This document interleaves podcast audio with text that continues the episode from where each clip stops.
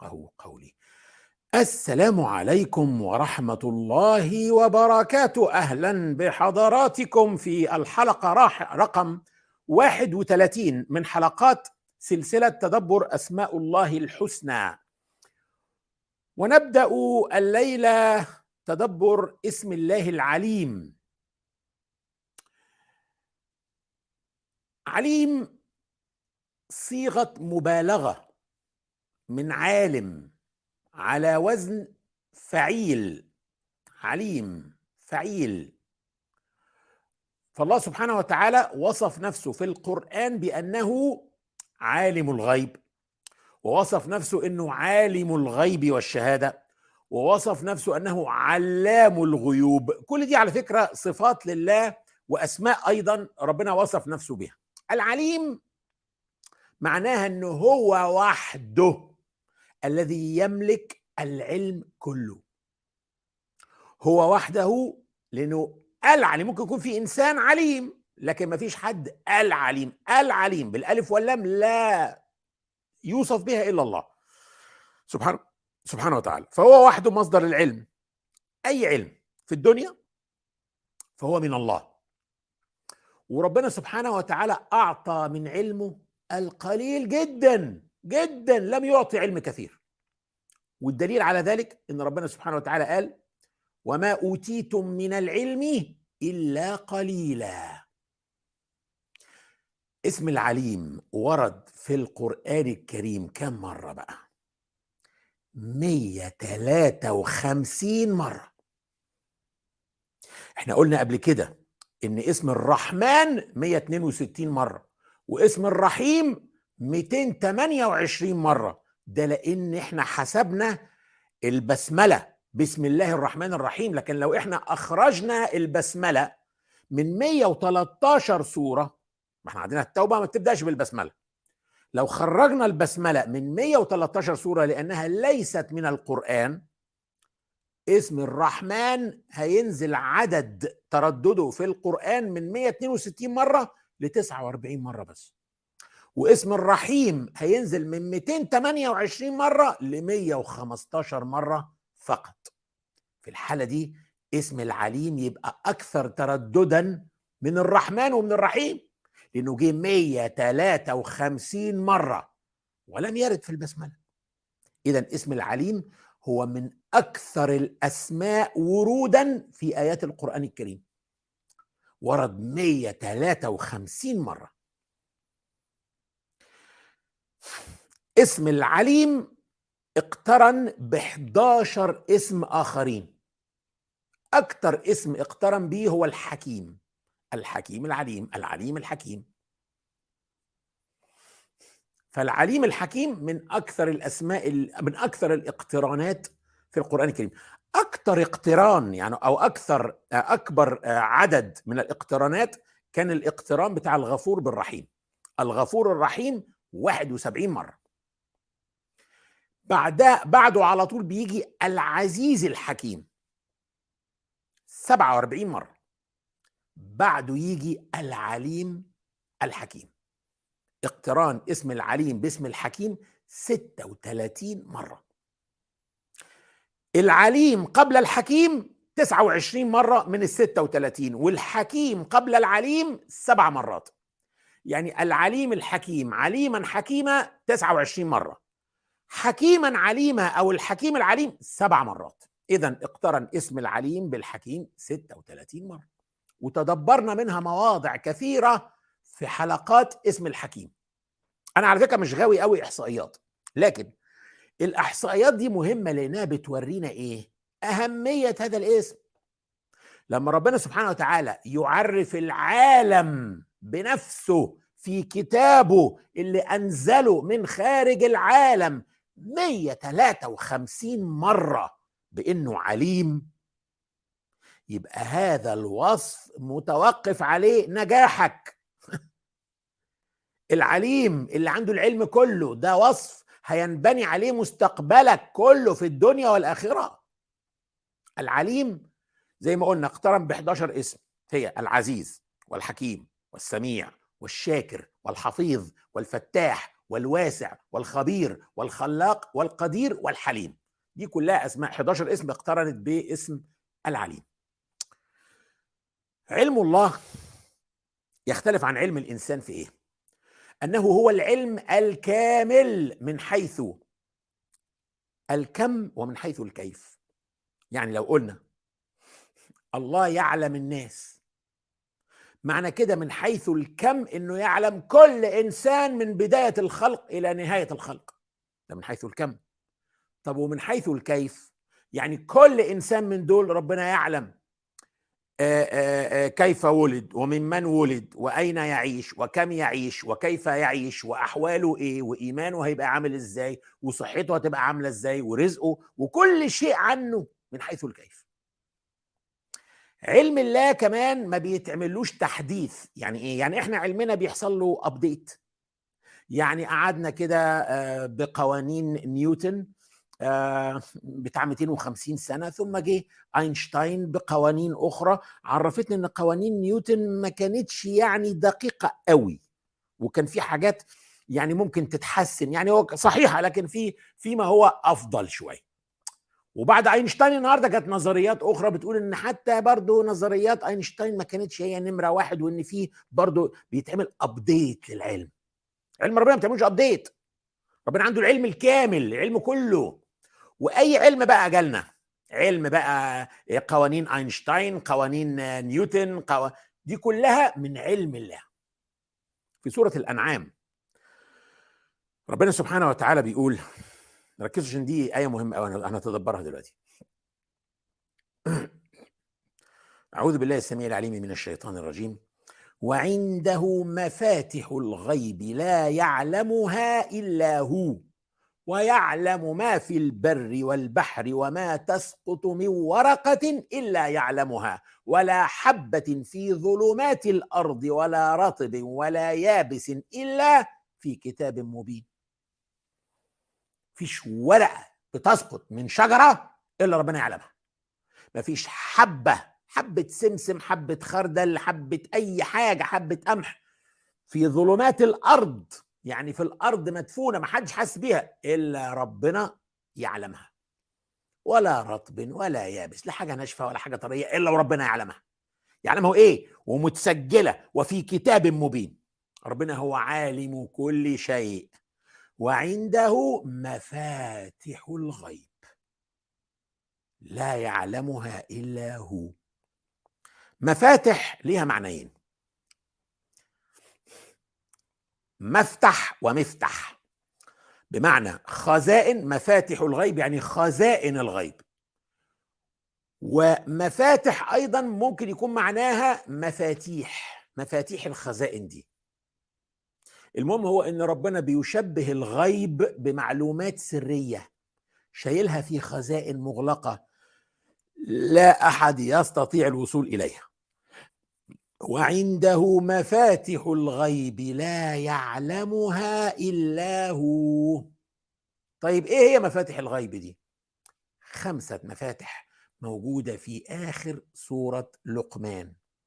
انقل معايا على لقمان 34 قال تعالى ان الله عنده علم الساعة وينزل الغيث ويعلم ما في الارحام وما تدري نفس ماذا تكسب غدا وما تدري نفس باي ارض تموت ان الله عليم خبير. طيب ان الله عنده علم الساعة. يعني إيه علم الساعة؟ يعني آخر يوم في الدنيا إمتى؟ إحنا رمضان لما بيقترب بيبقى عاوزين نعرف هو يا جماعة أول يوم رمضان إمتى؟ ولما بيدخل رمضان بيبقى عايزين نعرف هو آخر يوم رمضان إمتى؟ ليه؟ لأن بعد كده في حدث مهم اللي هو اللي هو العيد. طيب أي رحلة بنطلعها بنبقى عارفين آخر يوم إمتى؟ واللي مش عارف بيسأل لغاية ما يعرف ان بعدها إحنا بنرجع بيتنا بنقابل أهالينا.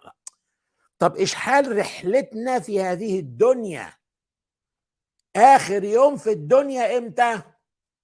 يوم القيامة له تاريخ على فكرة. يوم القيامة له تاريخ ميلادي وتاريخ هجري. يوم كام؟ شهر كام؟ سنة كام؟ لا أحد يعلم إلا الله. فيوم القيامة له تاريخ. لا أحد يعلمه إلا الله. ربنا سبحانه وتعالى بيقول آه في سورة الأعراف يسألونك عن الساعة أيان مرساها؟ قل إنما علمها عند ربي لا يجليها لوقتها إلا هو. ثقلت في السماوات والأرض لا تأتيكم إلا بغتة. بيسألوك عن الساعة يا محمد. أيان مرساها؟ إمتى؟ هتحصل إمتى؟ هترسي إمتى؟ قل ها إمتى بقى يا رب؟ إنما علمها عند ربي. قول يا محمد إنك ما تعرفش. لا يجليها لوقتها إلا هو لا أحد يعلم وقتها إلا هو بس. ولا حتى الملائكة تعرف. ثقلت في السماوات والأرض لا تأتيكم إلا بغتة. هذه الساعة حقيقية حق حق وستحدث ولكن لن تحدث إلا فجأة على الكل على الكل حتى الملائكة. كمل الآية؟ يسألونك كأنك حفي عنها. قل إنما علمها عند الله. ولكن أكثر الناس لا يعلمون. ربنا لم يطلع على هذا السر أحدا من خلقه أبدا. يبقى أول حاجة علم الساعة. ربنا بيقول في سورة النازعات يسألونك عن الساعة أيان مرساها؟ فيما أنت من ذكراها. إلى ربك منتهاها. إنما أنت منذر من يخشاها. علم الساعة لا يعلمه إلا الله. أنت كل شغلتك إنك تنذر الناس اللي بتخشى من الساعة تخشى يوم القيامة تخشى الحساب. كل شغلتك إنك تنذر لكن مش إنك تعرف هي إمتى ولا تقول الناس هي إمتى خالص. علم الساعة لا يعلمه إلا الله ولا يطلع عليه أحد لا من الرسل ولا من الملائكة ولا أحد على الإطلاق. ده هو ده أساس الدنيا. لا أحد يعلم. في الحديث الصحيح. أتى رجل فقال يا رسول الله متى الساعة؟ فقال ما المسؤول عنها بأعلم من السائل. يعني اللي بيتسأل اللي هو هو النبي نفسه. ليس أعلم بموعد الساعة من السائل. يعني النبي بيقول له أنا وأنت سواء في الموضوع ده ما نعرفش. ولكن سأخبرك عن أشراطها. وقال له علامات الساعة الصغرى وإذا ولدت الأمة ربتها فذاك من أشراط الساعة وهكذا. ولدت الأمة ربتها يعني البنات بقوا بيعاملوا أمهاتهم زي ما يكونوا بيشتغلوا عندهم. إذا ربنا لم يطلع أحد حتى النبي عليه الصلاة والسلام عن موعد قيام الساعة اللي هو يوم القيامة. بالكتير قوي. يعرف أشرطها يعني علامات تدل على اقترابها. تاني علم إيه؟ خلينا نشوف الآية.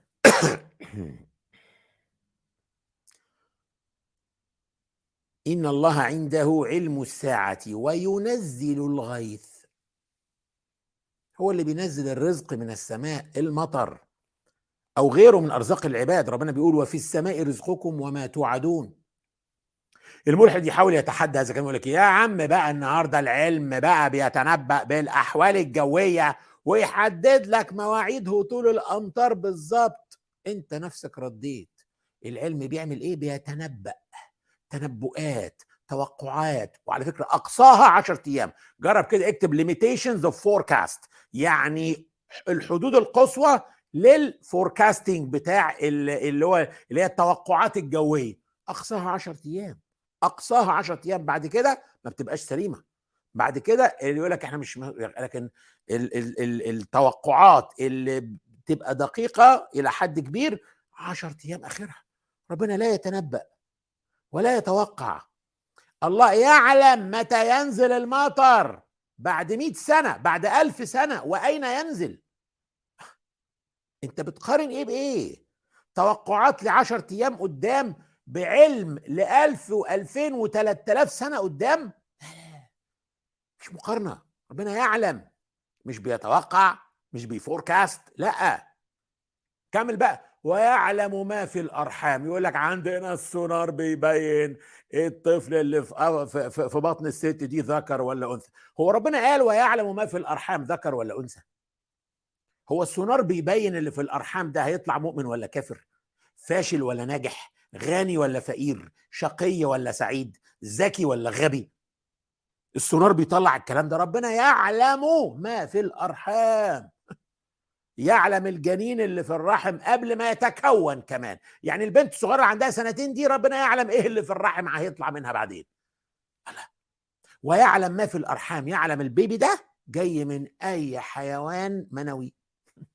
لأن عشرات الملايين من الحيوانات مئات الملايين كمان من الحيوانات المنوية بتخرج وتحصل حرب عالمية بينتصر فيها واحد منهم بس بيصل إلى البويضة ويلقحها. ده لو حصل تلقيح يعني.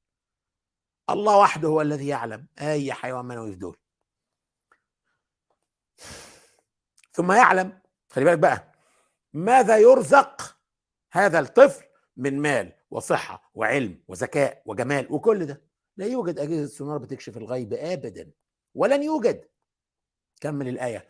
وما تدري نفس ماذا تكسب غدا ماذا تكسب من رزق أو من آه أفعال. ماذا تكسب من إثم أو من حسنات. ربنا بيقول في سورة التوبة عشان بس نعرف كده كلمة الكسب معناها إيه؟ ربنا بيقول فليضحكوا قليلا وليبكوا كثيرا جزاء بما كانوا يكسبون. قلنا الكسب هو حصيلة ما يقدمه الإنسان في الدنيا. ويحاسب عليه في الآخرة. من إيه بقى؟ أعمال وأقوال ونوايا. يبقى الكسب هو ما يقدمه الإنسان ويحاسب عليه. من أعمال وأقوال ونوايا. وما تدري نفس ماذا تكسب غدا وما تدري نفس بأي أرض تموت. إن الله عليم خبير. الإنسان لا يعلم أين يموت. وكل إنسان مات في حادث سيارة أو طيارة كان قبلها بدقائق بيخطط ل 30 سنة قدام. عمال يخطط. السنة اللي جاية هيبيع البيت ويشتري بيت أكبر. ويخطط هيغير السيارة بتاعته إمتى؟ ويخطط إن بعد خمس سنين يسافر ويعمل دكتوراه. وفي لحظة يجد ملك الموت أمامه ويموت. وأولاده وزوجته قاعدين منتظرين وعاملين له مفاجأة في البيت وما رجعش. وما تدري نفس ماذا تكسب غدا؟ وما تدري نفس بأي أرض تموت. إن الله عليم خبير. في صحيح البخاري ابن عمر رضي الله عنه بيعلق على حديث النبي صلى الله عليه وسلم. النبي قال آه كن في الدنيا كأنك غريب أو عابر سبيل.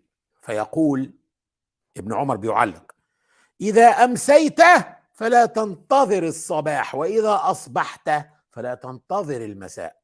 وخذ من صحتك لمرضك ومن حياتك لموتك. النبي بيقول خليك في الدنيا كأنك غريب أو عابر سبيل. يعني أنت اعتبر نفسك في الدنيا دي واحد بيمر بيمر منها وماشي سايبها تاركها. فابن عمر بيقول يعني إذا أمسيت لو جه الليل ما تنتظرش إنك هتقوم الصبح وإذا أصبحت ما تنتظرش إنك هت... إنك هتعيش لغاية بالليل. أمال أعمل إيه؟ خذ من صحتك لمرضك. وأنت صحيح دلوقتي وقوي اعمل أعمال خير وصلي آه تصدق.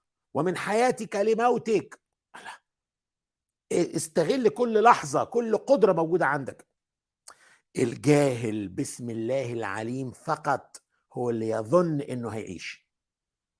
والمؤمن بسم الله العليم هو اللي بيبقى مستعد للموت باستمرار. مش بقول لك انت عشان اكتئاب ونخاف ونبانك من الموت. فيك بيقابلني ناس كده كتير.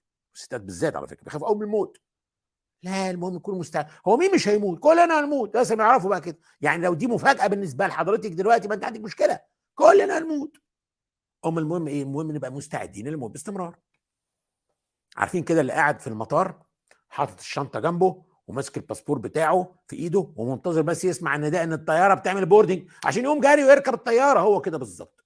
إحنا كل واحد فينا يبقى قاعد حاطط الشنطه جنبه ومستعد. هو الذي يعلم الغيب. لما نتكلم عن الغيب لازم نعرف يعني إيه مفاتح الغيب. ربنا سبحانه وتعالى علمه لا يقتصر فقط على الغيب بمعنى المستقبل اللي هيحصل. لا. الغيب في الماضي كمان. إزاي؟ الغيب حصل خلاص في ناس عرفته. أيوه بس في ناس ما تعرفوش. في ناس مننا كتير جدا ما يعرفوش حاجة عن الماضي. لا بنقرأ كتب التاريخ كتب التاريخ مكذوبة كلها. بيكتبها المنتصر. اللي انتصر كتب التاريخ فكتب نفسه إن هو على الحق وإن هو صاحب العقيدة الصحيحة وهو صاحب المواقف الشجاعة. بينما بيكتب عدوه إنه كان على الباطل وصاحب العقيدة الفاسدة وإنه مبتدع وإنه ضال وإنه صاحب مواقف سيئة ومخزية. الناس اللي عبدت السيد المسيح وألهوه كتبوا نفسهم إن هم اللي على الحق. يعني عارفين يعني كلمة orthodox orthodox يعني أصحاب العقيدة الصحيحة. فكتبوا نفسهم هم الارثوذكس وكتبوا الموحدين اللي تمسكوا بالتوحيد هراطقه هرطيق عكس صديق يعني مبتدع. مع إن الحقيقة عكس كده بالظبط. اللي هم بيقولوا عليهم هراطقه دول هم دول الأرثوذكس هم دول اصحاب العقيدة الصحيحة. الله هو الذي يعلم الماضي الحقيقي بتفاصيله وأحداثه. ما تقوليش بقى أصل علم الآثار قال لنا إن الملك الفلاني يا عم علم الآثار كل ده كذب. أحمد موسى ومصطفى بكري دول دول دول دول دول لا يعني موجودين دايما. اللي كتبوا على جدران المعابد وفي ال ال ال ال ال المقابر بتاعت الفراعنة دول دول. لما تقرأ كده إن الملك الفلاني كان شجاعا وكان كريما غالبا هو كان آه، جبان وكان بخيل. مين قال لك؟ ما تصدقش كل حاجة. أمال مين اللي يعرف الحقيقة؟ الله فقط. هو الذي يعلم. يعلم ما حدث في الماضي ويعلم ما يحدث الآن. آه طب ما أنا عارف اللي بيحصل دلوقتي. لا يا بابا أنت عارف اللي بيحصل دلوقتي قدامك في الغرفة. أنت مش عارف اللي بيحصل دلوقتي ورا ظهرك في الغرفة اللي أنت فيها. اشحال بقى في في الغرفة اللي جنبك؟ اشحال في اللي في الشقة اللي جنبك؟ اشحال في اللي في البيت اللي على أول الشارع؟ لا أنت مش عارف حاجة ولا بتاع. الله فقط هو الذي يعلم كل ما حدث في الماضي وكل ما يحدث الآن في كل مكان. وفي كل العوالم عالم الإنس وعالم الجن وعالم الملائكة وكل حاجة. إحنا بنتكلم على علم الله ده حاجة كبيرة جدا. تعال نتخيل إن أنت دلوقتي ممكن تعرف كل اللي بيحصل دلوقتي. أنت محتاج إيه عشان تعرف كل حاجة بتحصل؟ محتاج تريليونات الكاميرات اللي مغطية كل زاوية على على الأرض. عشان تنقلك كل زاوية في الأرض بيحصل فيها إيه؟ تريليونات الكاميرات. تنقلك بالصوت والصورة. عشان تعرف بس الغيب المكاني مش الغيب الزماني بس. وإذا حدث ودولة استطاعت إنها تنقل كل ما يحدث في كل مكان لن تستطيع معرفة النوايا. تصور بالفيديو راجل طالع بفلوس ممكن يكون سارقها من المكان اللي هو فيه أو طالع بفلوسه عشان يطعم الفقراء. مين هيعرف؟ الكاميرا مش هتقول لك ده. الله سبحانه وتعالى يعلم النوايا. يعلم كمان لو هو طالع عشان يطعم الفقراء هو طالع للمنظرة والشهرة. ولا هو فعلا بيطعم لله؟ ولا بيطعم لأن دي كفارة مفروضة عليه لأن أبوه في رمضان أفطر فبيطلع كفارة. محدش يعرف إلا الله. يبقى ربنا يعلم ما حدث في الماضي وما يحدث في الحاضر بالنوايا وما يحدث في المستقبل. طبعا ربنا ويعلم الرابع. عارفين إيه الرابع؟ ربنا يعلم ما لن يحدث ابدا إذا حدث فكيف يحدث؟ يعني إيه؟ يعني ربنا يعلم المستحيل. المستحيل. لو حصل هيحصل إزاي؟ فين ده؟ سورة الأنعام. سورة الأنعام الآية 28 و 29 ولو ترى إذ وقفوا على النار فقالوا يا ليتنا نرد ولا نكذب بآيات ربنا ونكون من المؤمنين. بل بدا لهم ما كانوا يخفون من قبل ولو ردوا لعادوا لما نهوا عنه وإنهم لكاذبون. أهل النار لما بيقفوا على النار ويبقوا على وشك الإلقاء فيها بيقولوا إيه؟ ولو ترى إذ وقفوا على النار فقالوا يا ليتنا نرد ولا نكذب بآيات ربنا ونكون من المؤمنين. يا ريت بس نرجع الدنيا عشان لا نكذب بآيات الله ولا نكذب القرآن ولا نكذب أدلة وجود الخالق. ونبقى مؤمنين كده. طبعا ده لن يحدث. هذا مستحيل. مستحيل. ما حدش بيرجع من النار على الدنيا. خلص الموضوع. ولكن ربنا قال إيه؟ ولو ردوا لعادوا لما نهوا عنه وإنهم لكاذبون. لو رجعوا الدنيا هيرجعوا يكفروا تاني ويعصوا تاني. ليه؟ دول كذابين. أوف. أقول لكم على حاجة ده إحنا ما فيش حد فينا متخيل ده ممكن يحصل. يعني الناس بعد ما شافت النار بعينيها وترجع برضه هتكفر تاني. ربنا بيقول لك أيوه هيكفروا دول كذابين. المسألة نفسية دول مرضى نفسيين. دول ناس بتكره ربنا. أنت فاكر إن في حد فعلا بينكر وجود ربنا؟ مش حقيقي. دي ناس بتكره فكرة إن ربنا يكون موجود. اذا ربنا بيخبرنا عن المستحيل. لو حصل هيحصل إزاي؟ يعلم ما لن يكون إذا كان كيف يكون. أي علم في الدنيا من الله. وربنا أعطى من علمه القليل جدا. جدا. ربنا بيقول وما أوتيتم من العلم إلا قليلا. هذا العلم القليل قليل آه بس مهم. لأنه بيبقى حجه على الإنسان. دليل الإدانة ضد الإنسان لما يتحاسب يوم القيامة. أنت عرفت إن في إله. وربنا بعت لك عقل يقول لك إن في خالق. وبعت لك رسول ومعاه وحي يقول لك تفاصيل الدين كمان. هذا العلم بقى حجه عليك. أي دولة لما بتطلع قانون بتنشر القانون في الجريدة الرسمية. ليه؟ عشان يتم إعلام الناس بإن في قانون جديد فما حدش يقول ما كنتش أعرف. وربنا بيقول في سورة البقرة اسمع كده ولئن اتبعت أهواءهم بعد الذي جاءك من العلم ما لك من الله من ولي ولا نصير. اللي يتبع أهواء الناس المخالفة لكلام الله بعد ما يأتيه العلم بالحلال والحرام محدش هيعرف يدافع عنه ولا يحوش عنه. عذاب ربنا. خلاص إن عرف بعد ما الإنسان عرف ملوش حجة. ونفس المعنى ده في سورة البقرة 145 أيضا. ربنا بيقول ولئن اتبعت أهواءهم من بعد ما جاءك من العلم إنك إذا لمن الظالمين. يبقى من أسباب إن ربنا بيعطي العلم هو إن ما يبقاش للناس على الله حجة. محدش يقول لربنا بتحاسبني ليه؟ أنا ما كنتش أعرف. لا هو أصلا ربنا وما كنا معذبين حتى نبعث رسولا. اللي لم يتلقى الدعوة لن يحاسب على هذه الدعوة. إنما اللي تلقى الدعوة اللي علم بالدعوة يجب أن يحاسب. ليه بنقول العلم يأتي من الله؟ هو مش الإنسان بيوصل للعلم. هو العلم من الله ولا من الإنسان؟ من العلماء اللي بيوصلوا للاكتشافات دي وبتاع. بصوا يا جماعة قضية العلم دي عاملة زي ما تكون كده مسابقة. الله سبحانه وتعالى نثر العلم في السماوات والأرض. نثره. حط علوم البحار في البحار وحط علوم الجيولوجي في الصخور وفي الجبال وحط علوم الفلك في الفضاء خلاص؟ ونثر العلم كده نثره. وبعدين أخرجنا من بطون أمهاتنا بدون أي علم خالص zero علم مفيش ولا معلومة في دماغ أي طفل لما اتولد. ثم أعطانا كلنا أدوات نجمع بيها العلوم المتناثرة من البحار والجبال والفضاء وكده. فتجد الآية بتقول إيه؟ سورة النحل. آية جميلة قوي والله أخرجكم من بطون أمهاتكم. لا تعلمون شيئا. أكبر عالم في الدنيا لما اتولد ما كانش عنده ذرة من العلم ده في دماغه. أمال جابها منين؟ طلب العلم. وبعدين طلب العلم بإيه؟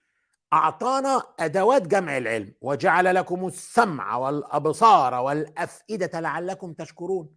أدوات طلب العلم هي السمع والأبصار والأفئدة. السمع وسيلة وسيلة من وسائل اكتساب العلم. فأنت بتسمع الأخبار فتعلمها تسمع القرآن فتتعلمه تسمع العلوم المختلفة تسمع شرحها من الأساتذة حتى يعني المكفوفين بينبغوا في علوم كثيرة. إزاي؟ باستخدام حاسات السمع.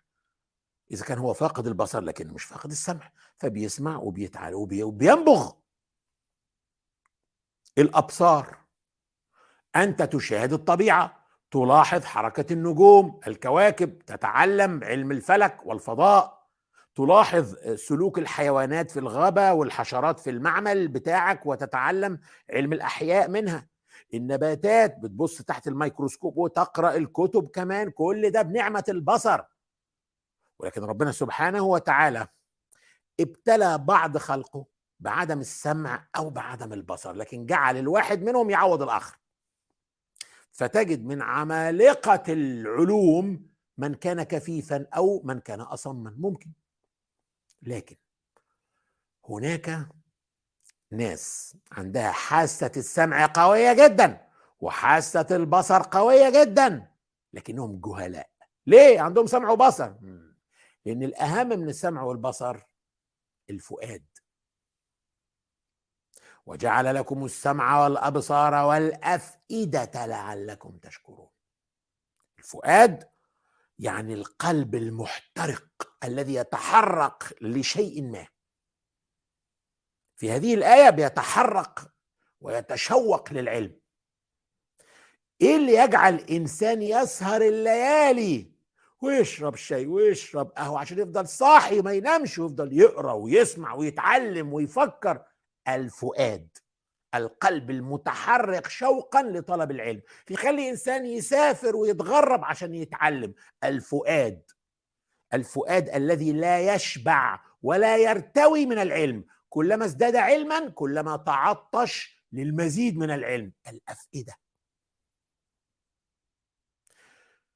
طيب بعد أن يحصل الإنسان العلم ويصبح عالما ويحصل على درجة عالية وينال الثناء الثناء من الله شوف بقى ربنا إيه؟ يثني على الإيه؟ العالمون في سورة العنكبوت.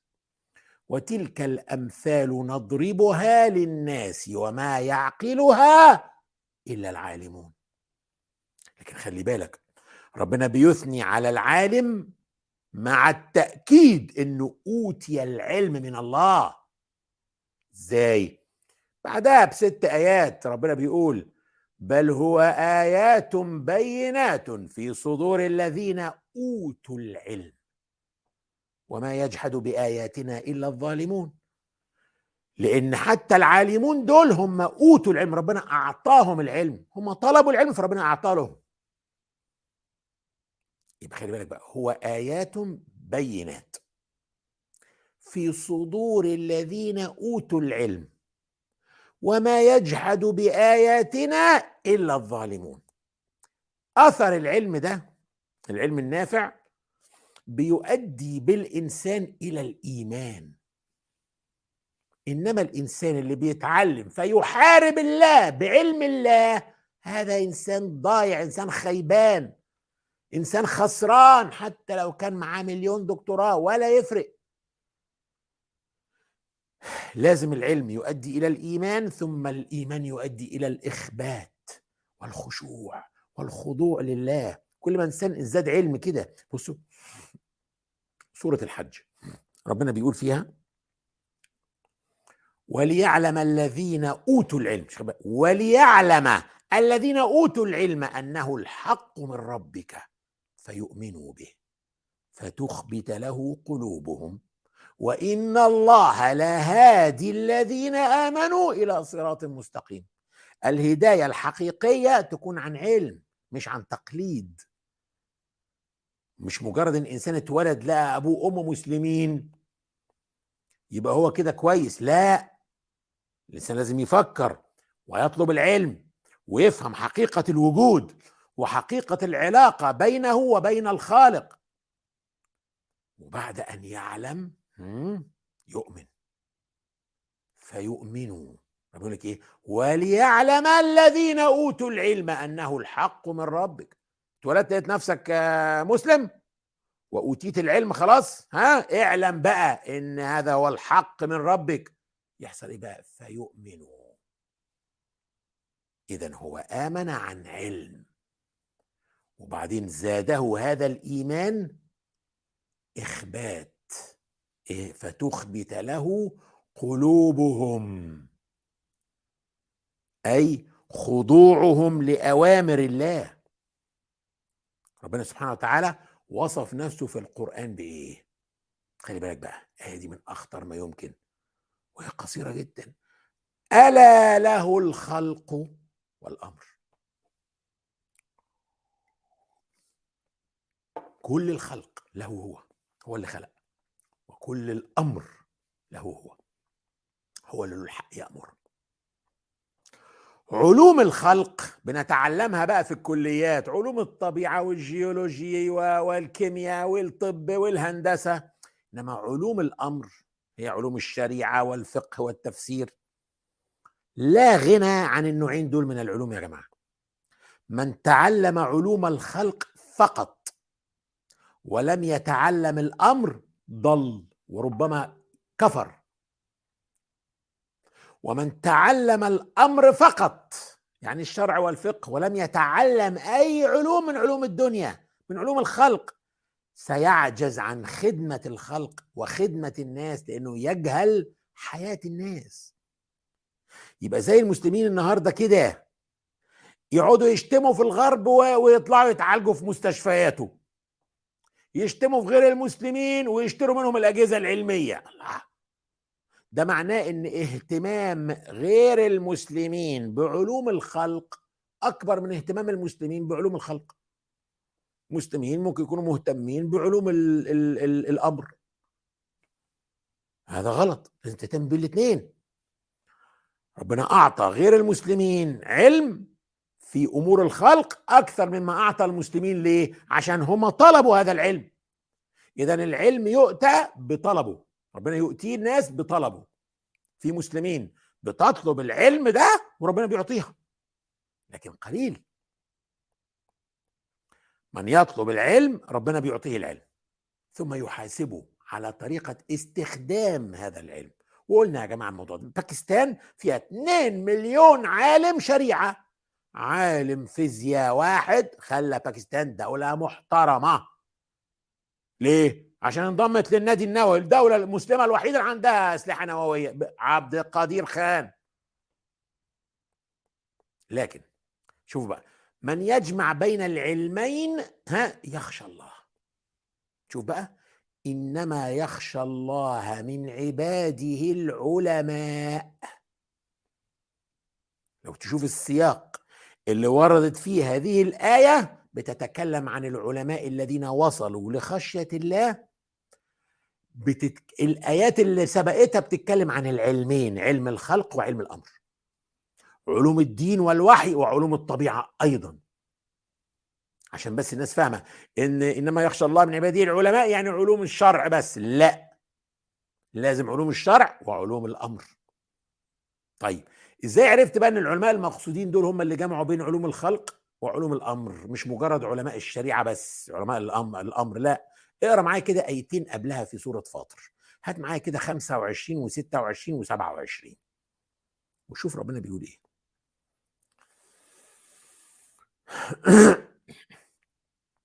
وإن يكذبوك فقد كذب الذين من قبلهم. جاءتهم رسلهم بالبينات وبالزبر وبالكتاب المنير. ثم أخذت الذين كفروا فكيف كان نكير؟ ألم ترى أن الله أنزل من السماء ماء فأخرجنا به ثمرات مختلفا ألوانها ومن الجبال جدد بيض وحمر مختلف ألوانها وغرابيب سود ومن الناس والدواب والأنعام مختلف ألوانه كذلك. إنما يخشى الله من عباده العلماء. إن الله عزيز غفور. العلماء اللي جمعوا بين علوم الوحي اللي هي إيه؟ في الآية 25 و26 اللي هي إيه؟ جاءتهم إيه؟ جاءتهم آه جاءتهم رسلهم بالبينات وبالزبر وبالكتاب المنير. علم الوحي علوم الأمر. وبعدها علوم الطبيعة.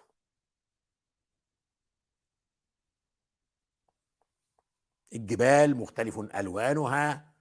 نتيجة اختلاف المعادن الصخور الغنية بالحديد لونها أحمر الصخور الغنية بالجير وبالكالسيوم لونها أبيض الصخور الغنية بالفوسفات لونها أسود. وعلوم الطب البشري ومن الناس ها الطب البيطري والدواب والأنعام مختلف ألوانه كذلك. علوم الطب بشري وبيطري.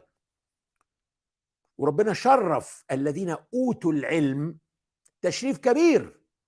بأنه ذكرهم دون تمييز بينهم وبين الأنبياء. غريبة جدا دي.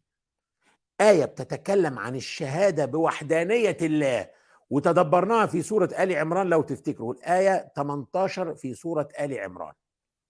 شهد الله أنه لا إله إلا هو والملائكة وأولو العلم قائما بالقسط. لا إله إلا هو العزيز الحكيم. الشاهد يعني اللي راى بعينه فنقول اتنين شهود بيشهدوا على العقد يعني شافوا بنفسهم أطراف العقد وهم بيوقعوا. طيب أنت لما تقول أشهد أن لا إله إلا الله شفتها إزاي؟ بعينيك. قال لك لا أنت لما تشهد بأن فلان وقع العقد يعني أنت شفته بعينيك. ونتيجة الرؤية حدث عندك العلم. فأنت مصدق عينيك. ما دام مصدق عينيك فشهدت. أنت لما رأيت بعينك تيقنت إنه وقع العقد. حلو قوي فأنت علمت علم يقيني. طيب. اذا الشهادة عبارة عن الإخبار المقرون بالعلم. أنت بتشهد إن فلان وقع العقد دوا لأنك تعلم نتيجة الرؤية بعينيك. إن هو وقع فأنت تخبر مقرون بعلمك. القرينة بتاعتك العلم فتخبر إخبار مقرون بعلم. شهد الله أنه لا إله إلا هو. يبقى ربنا بيخبر عن علم وهو العليم أنه لا إله إلا هو. اسمع بقى والملائكة. أي إنه أخبر بذلك الملائكة. وإذا أتاك العلم من الله فهو علم مؤكد ويقيني. فالملائكة تشهد بناء على العلم اللي جالها من الله. فأصبح علم يقيني. اسمع بقى وأولو العلم. أي العلماء من الناس على مختلف درجاتهم. منهم رسل وأنبياء. ومنهم تلاميذ الرسل والأنبياء من المفكرين والعلماء. فدول بيخبروا بيشهدوا عن علم علم الوحي ها؟ اللي جالهم عن طريق الله والملائكة إخبار مقرون بالعلم. المسألة هنا هي إن ربنا ما قالش شهد الله أن لا إله إلا هو والملائكة والأنبياء والرسل وأولو العلم. لا ما فرقش بين أولو العلم وبين الرسل. أدخل الأنبياء والرسل في عداد أولو العلم أو في عداد أولي العلم. وده شرف كبير جدا لأولي العلم إنهم يعدوا مع الأنبياء والرسل هنا. لكن أيضا لأن المقام هنا هو مقام شهادة بعلم. يعني إيه؟ كل من يشهد في هذه الآية يشهد بعلم. الله شهد بعلمه أنه لا إله إلا هو. الملائكة نوع من المخلوقات له صفات خاصة جدا. مسيرين غير مخيرين لا يعصون الله ما أمرهم لن يحاسبوا يوم القيامة. شهدوا بعلمهم اللي ربنا أعلمهم به أنه لا إله إلا هو. ثم النوع الثالث أولو العلم. مختلفين عن الملائكة لأنهم مخيرين بين الخير والشر. ويستطيعوا أن يكذبوا إذا أرادوا لكنهم بسبب العلم تميزوا وشرفهم الله بانه ذكرهم في هذه الآية يشهدون مع الله ومع الملائكة بوحدانيته فشوفوا العلم بيرفع قدر الإنسان إزاي. فهمتوا العلم هنا رفع قدرهم إزاي؟ خلى الإنسان ده اللي هو مخير وممكن يرتكب الشر لكن لأن عنده العلم ربنا شرفه وجمعه معه ومع الملائكة. ومفيش داعي للتفريق بين الأنبياء والعلماء في النقطة دي. لأن الفرق بين الأنبياء والعلماء في مسألة مختلفة وهي تلقي الوحي من الله. العلماء لا يتلقوا الوحي من الله لكنهم تلقوه من الأنبياء اللي تلقوا الوحي من الله. فلا ننسى إن العلماء هنا هم من جمعوا بين علوم الخلق وعلوم الشرع وعلوم الأمر.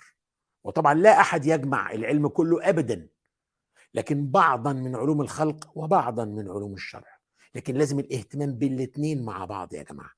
هذا والله أعلى وأعلم. إن شاء الله بكرة في نفس الموعد نكمل آه، اسم العليم. إني داع فأمنوه. اللهم لك الحمد أنت نور السماوات والأرض ومن فيهن ولك الحمد أنت قيام السماوات والأرض. ولك الحمد أنت رب السماوات والأرض ومن فيهن. أنت الحق ووعدك الحق ولقاؤك الحق والجنة حق والنار حق والساعة حق. اللهم لك أسلمنا وبك آمنا وعليك توكلنا وإليك أنبنا وبك خاصمنا وإليك حاكمنا. فاغفر لنا ما قدمنا وما أخرنا وما أسررنا وما أعلنا. أنت إلهنا لا إله إلا أنت. اللهم أنت ربنا خلقتنا ونحن عبيدك وإيماؤك نواصينا بيدك. ماض فينا حكمك عدل فينا قضاؤك. اللهم ربنا ورب السماوات ورب الأرض ورب كل شيء ومليكه فالق الحب والنوى منزل التوراة والإنجيل والقرآن العظيم. نعوذ بك من شر كل دابة أنت آخذ بناصيتها. أنت الأول فليس قبلك شيء وأنت الآخر فليس بعدك شيء وأنت الظاهر فليس فوقك شيء وأنت الباطن فليس دونك شيء. اقض عنا الدين واغننا من الفقر. اللهم أنت الله لا إله إلا أنت أنت الغني ونحن الفقراء إليك. اللهم أغننا بالافتقار إليك ولا تفقرنا بالاستغناء عنك. نعوذ بك من الفقر إلا إليك. اللهم اكفنا بحلالك عن حرامك وأغننا بفضلك عمن سواك. اللهم ما أمسى بنا من نعمة أو بأحد من خلقك فمنك وحدك لا شريك لك. فلك الحمد ولك الشكر يا ربنا لك الحمد كما ينبغي لجلال وجهك وعظيم سلطانك. اللهم اغفر لنا ذنوبنا وأدخلنا في رحمتك وأنت أرحم الراحمين. وتب علينا إنك أنت التواب. وحسن أخلاقنا بالصفات الحميدة والأخلاق الكريمة. اللهم أعزنا بطاعتك ولا تذلنا بمعصيتك. اللهم إنا نسألك حبك وحب من يحبك وحب كل عمل يقربنا إلى حبك.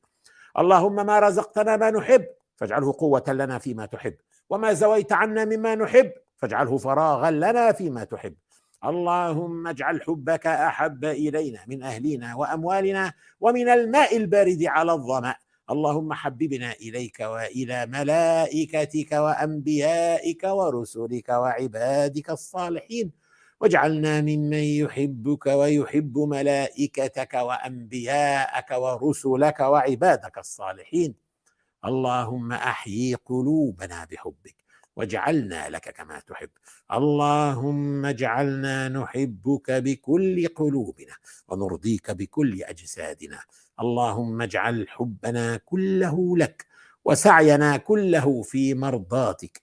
اللهم انفعنا بما علمتنا وعلمنا ما ينفعنا وزدنا علما وذكرنا ما نسينا واحفظ علينا ما علمنا نسألك علما نافعا وعملا متقبلا يصير حجة لنا لا علينا اللهم اجعلنا ممن أحصوا أسماءك الحسنى وبلغ وبلغتهم بها جنتك اللهم اجعل القرآن الكريم رابع قلوبنا ونور صدورنا وجلاء أحزاننا وذهاب همومنا وغمومنا ومغفرة ذنوبنا أسأل الله العلي العظيم أن يجعل هذا التدبر في ميزان حسناتي وحسناتكم جميعا. اللهم فاطر السماوات والأرض عالم الغيب والشهادة. أنت تحكم بين عبادك فيما كانوا فيه يختلفون فبحق كل حرف في كتابك تلوناه أو تدبرناه. اكفنا واهلنا وإخواننا وأخواتنا شر كل من يكيد لنا ولهم واحفظنا وإياهم من شرورهم. ونجعلك اللهم في نحورهم فأنت الوكيل ولا حول ولا قوة إلا بك. اللهم بحق كل حرف في كتابك تلوناه أو تدبرناه أيد بنصرك المرابطين في الأرض المباركة فلسطين. يا حي يا قيوم برحمتك نستغيث. اللهم سدد رميهم وخيب رمي عدوهم. انصر أولياءك على أعدائك. وكن مع إخواننا في تركستان الشرقية وفي الشام وفي كشمير وفي الهند. وانصر من نصرهم واخذل من خذلهم. وطهر المسجد الأقصى من الدنس فإنهم لا يعجزونك. اللهم احفظ المسلمين من الزلازل والغرق والهدم والأمراض. اللهم يا من جعلت النار بردا وسلاما على إبراهيم اجعل السجن بردا وسلاما على عبادك المأسورين وإمائك المأسورات. وعجل بفرجهم وأحسن خلاصهم وفرج كربهم وكن مع المبتلين من عبادك المهجرين من ديارهم. ضاعف ثوابهم ثبتهم على دينهم. إن كانوا جياعا فأطعمهم وإن كانوا حفاة فاحملهم وإن كانوا عراة فاكسهم وإن كانوا مرضى فعافهم وإن كانوا مقهورين فانصرهم واشف صدور عبادك ممن ظلمهم. فأرهم فيه يوما كاليوم الذي شققت فيه البحر لموسى وهارون وأغرقت فيه عدوك. اللهم اشف مرضانا واهد شبابنا وارض عنا ورضنا واجمعنا في ظل عرشك يوم لا ظل إلا ظلك.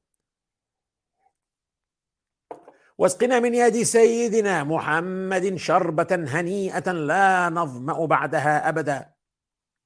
ولا تحرمنا لذة النظر إلى نور وجهك الكريم. اللهم إنك تعلم أن هذه القلوب قد اجتمعت على كتابك وعلى محبتك. والتقت يا ربنا على طاعتك. وتوحدت على دعوتك. وتعاهدت على نصرة شريعتك. فوثق اللهم رابطتها وأدم ودها واهدها سبلها واملأها بنورك الذي لا يخبو واشرح صدورها بفيض الإيمان بك وجميل التوكل عليك وأحيها يا ربنا بمعرفتك وأمتها يا مولانا على الشهادة في سبيلك إنك نعم المولى ونعم النصير وصل اللهم وسلم على سيدنا محمد وعلى آله وصحبه ومن تبع هداه والسلام عليكم ورحمة الله ونراكم غدا بإذن الله في نفس هذا الموعد إن كنا من أهل الدنيا